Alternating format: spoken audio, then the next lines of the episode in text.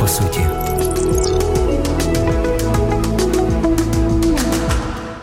Купив чоловік собі новий дім, великий, красивий, і сад з фруктовими деревами біля будинку. А поруч у старенькій хаті жив заздрісний сусід.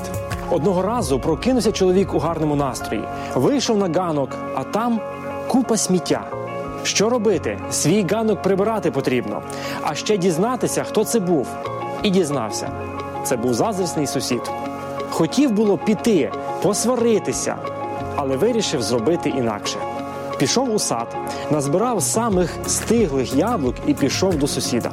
Сусід, почувши стукіт у двері, злорадно подумав: нарешті я його дістав. Відкриває двері в надії на скандал. На його подив нікого не було, лише яблука. А на яблуках записка: хто чим багатий, той і тим ділиться.